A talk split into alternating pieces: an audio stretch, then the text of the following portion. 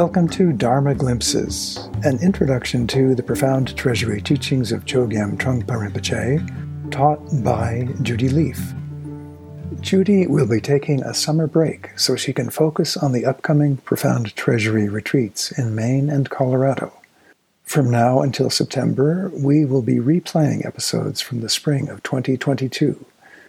In this episode, originally published last May, Judy discusses light-hearted practice. Welcome. Today, I'd like to explore the problem of becoming an adult. In children's world is filled with magic and fantasies and stories and vivid perceptions and playfulness, intensities and dramas.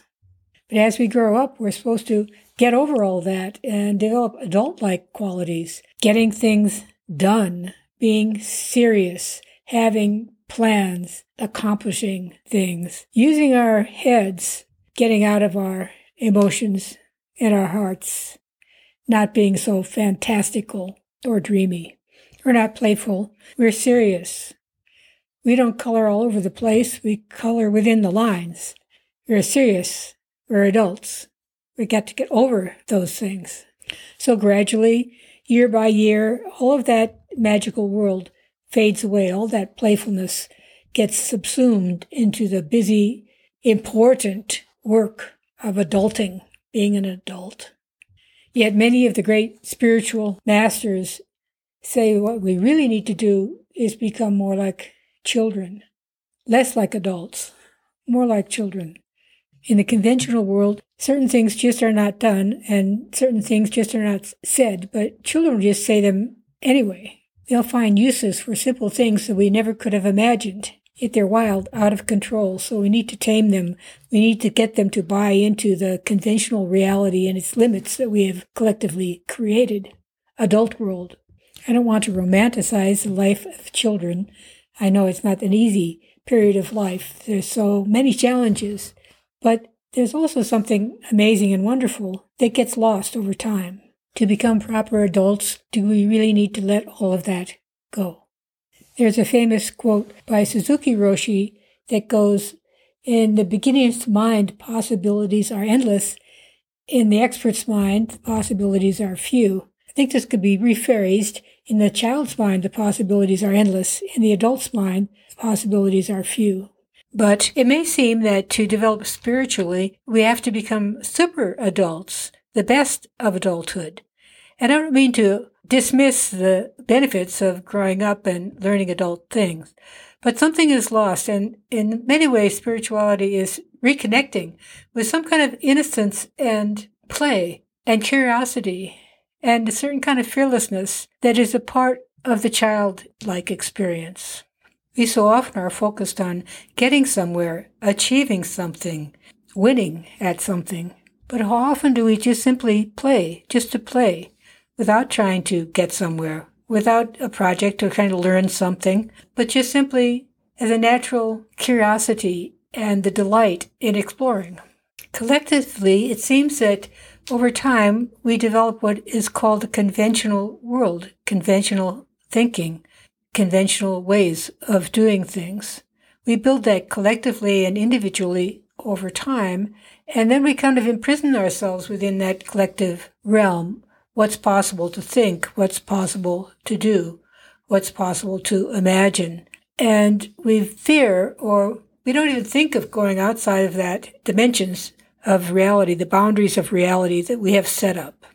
Historically, it's often been the case that mystics, spiritual adepts, have been considered a real threat and have been persecuted because they don't buy into conventional limits, conventional goals, conventional values. There's a kind of a threat to the solid structures that we encase ourselves within.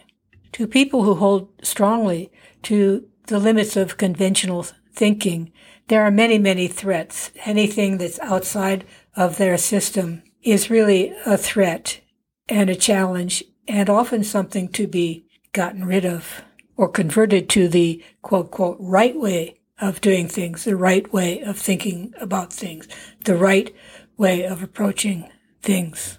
You could say that the act of sitting meditation in itself is a bit of a threat to conventional thinking, the conventional idea that you should be doing something useful all the time within the definition of what is useful in your society.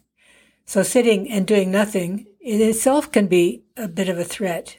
But what happens is then that is co-opted into a kind of earnestness so that what is a relief, what is a conscious shift to a more free and open state of mind becomes yet another project. There's a sense of earnestness and struggle and competitiveness and a sense of achievement and often pride, the quality of wanting to be better. And this is a new way to be better than other people.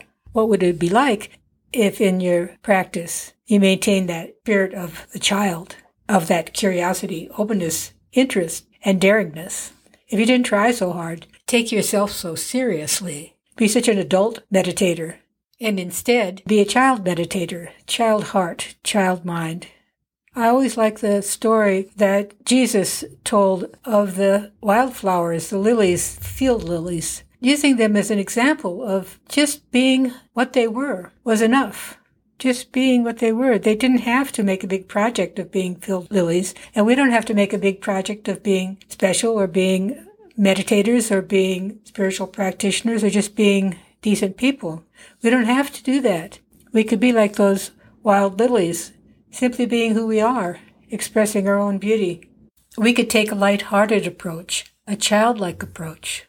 We could get over ourselves and our earnestness and simply express the beauty of the moment.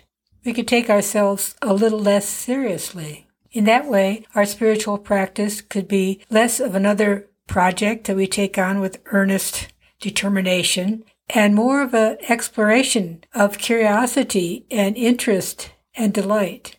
I thought of a new word, curiosity, curious odyssey. If we soften our earnestness a bit, something more childlike, playful, and delightful can emerge in our meditation practice. Thank you for joining me for this glimpse of Dharma.